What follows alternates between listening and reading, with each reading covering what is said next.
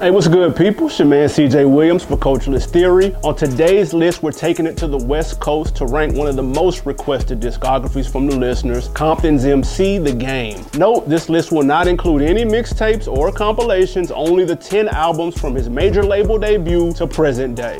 Now, make sure you hit the like button and subscribe for more content just like this. Without further ado, let's get to it. Number 10, Documentary 2.5. With no actual bad album to speak of, something has to be in last place in a ranking, so for Game, it's the Documentary 2.5. A sequel to a sequel, 2.5 was released a week after Documentary 2, and while a solid project, there's just one too many joints that should have been left on the cutting room floor. There's still plenty of records worth revisiting, like the superb Gang Bang Anyway with TDE All Stars, Schoolboy Q, and Jay Rock. Last Time You Seen featuring a scene stealing Scarface, and the Whitney Houston sampling Life. On the flip side, some records like Up the Wall, Moment of Violence, and My Flag feel a little redundant and don't match the quality of the highlights. In the end, Documentary 2.5 was fine and is more an indication of how strong Game's discography is if this is your worst album. Number 9, RED album. Originally titled Diary of Compton, the album name, short for Rededicated, shows Game linking back up with Dr. Dre for the first time since his debut, but not for production, only via a few interludes and one featured appearance on the record Drug Test. Now, just because Dre didn't handle any production doesn't mean Game didn't have heat to work with. Game has one of the best ears when it comes to beats, and this album is no exception. Joints like The Boys in the Hood inspired Ricky, Heavy Artillery featuring Ross and Beanie Sigel, and The City featuring a very young Kendrick Lamar. This album also marks the first time Drake worked with Game on Good Girls Go Bad. The strongest stretch of the album is toward the end, with the Pharrell produced Mama Knows and Born in the Trap by DJ Premier being the standouts. Number 8, LAX. In every catalog, there's usually one project that contains more commercial records than usual. In Chuck Taylor's instance, it's his third project, LAX containing features from R&B acts like Keyshia Cole, Ne-Yo, Chrisette Michele, Raheem DeVaughn, among others. If you were looking for a grimier vibe, then this is not your project. With that being said, many of these collabs work just fine. Throw in the Never Can Say Goodbye featuring Latoya Williams, where Game raps from the perspective of icons Biggie, Tupac, and Eazy-E. Changing his voice and flow to match the personalities he was taking on, the record is a banger and a perfect way to pay homage as Game likes to do a lot. More on that later. Other bangers include the single My Life with Lil Wayne, Angel featuring Common, and Dope Boys with Travis Barker. As you can hear, the album is full of features. Thankfully, most work, but at times it can seem a bit much. In the end, the album is a little all over the place, but good music is good music,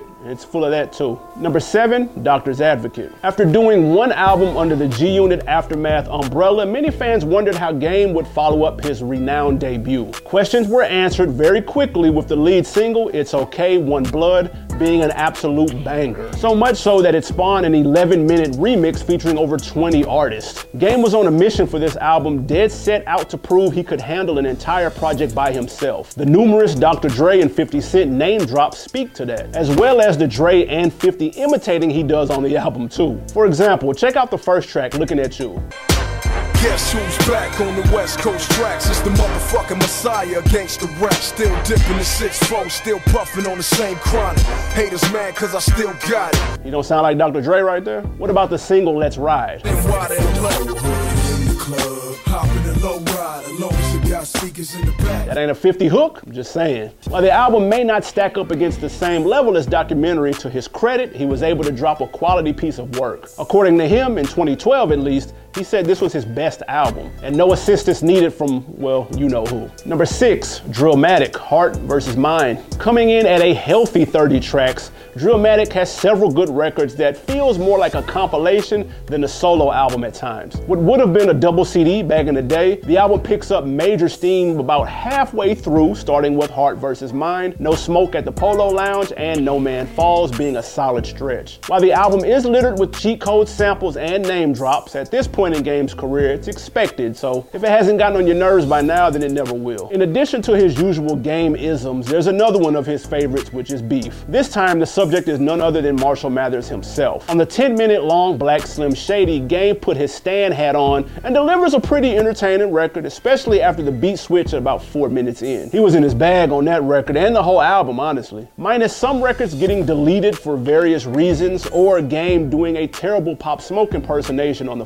Record, we still gotta say, Well done. Before we get to the top five, drop a comment and tell us which West Coast artist you want to see ranked next. Excluding Snoop and Pac, they're on the way, we promise. Other than that, Drop us a couple of names we can get started on them. Number five, Documentary 2. Naming an album after arguably your best work is always tricky. But with Documentary 2, Game did a more than commendable job of living up to the documentary name. Released as part one of a double disc, this is clearly the better half. Joints like On Me with Kendrick, Standing on Ferraris with Puff providing top notch shit talking, and Made in America shine in the first half of the album, but it's the stretch run at the end that really bring it home. The title track produced by DJ Premier, New York, New York York, 100 with Drake, the solo Just Another Day, then the Feel Good LA featuring Snoop, Fergie, and will.i.am close out the project properly. The album stumbles slightly in the middle, but with that type of fire at the end, we're not tripping. Actually, if you replace the three records in the middle with the top three records from 2.5, and this would easily be a top three. Interesting note, the bonus joint soundtrack with Meek Mill, y'all remember that?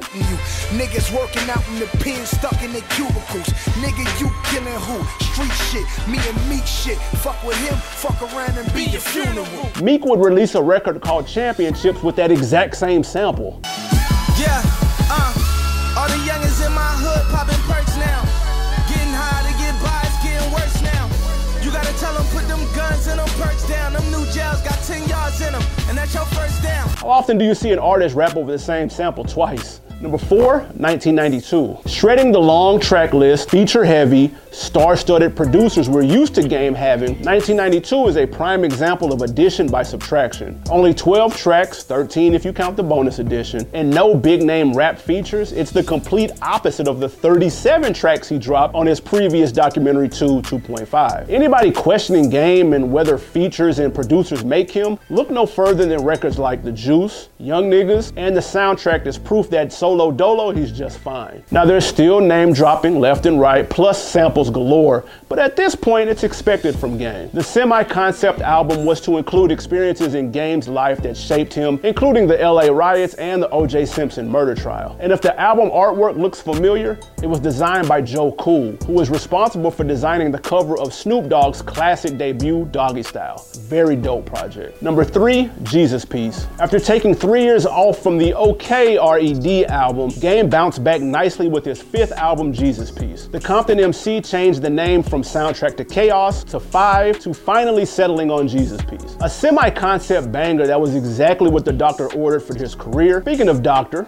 Dre returned to produce on the album for the first time since his debut. Bangers include Name Me King, Hallelujah, and Pray. However, on those same records, if you listen closely, Game is rapping like other people. Pusha T on Name Me King, Kanye on Hallelujah, and Cole on Pray. Now to be fair, Push and Cole are featured, but still, it can be a little overkill. Another interesting note is the weaker songs on the album come at very odd times. Hear me out. The first record and the last couple don't work at all. Those are two important parts of an album, the opening and the closing. Thankfully, the first record is followed up by an absolute flamethrower in Ali Bomaye, making you forget the first track even existed. Ross 2 Chainz and Game take turns snapping over a fire ass beat that sounds spectacular in the whip, especially when that orchestra sample drops. And number two, Born to Rap. Marketed and promoted as his final album, the game's ninth project would, of course, not be his last record, but we didn't believe it at the time anyway. With that being said, had this actually been his last project, he would have went out with a blast. The album is loaded with high quality records, backed by top-notch production and some of Game's best lyrical performances. Game's always been underrated when it came to painting pictures with his bars, as he's rarely brought up in top rapper discussions, and that's a shame. Could we nitpick a few spots on here? Sure sure. The 21 Savage record isn't great, but it's not bad either. He's got not one, not two, but three features from the same person, Dom Kennedy, but they all slapped. Game also did his signature sampling a classic beat and sampling another classic hook on the same record,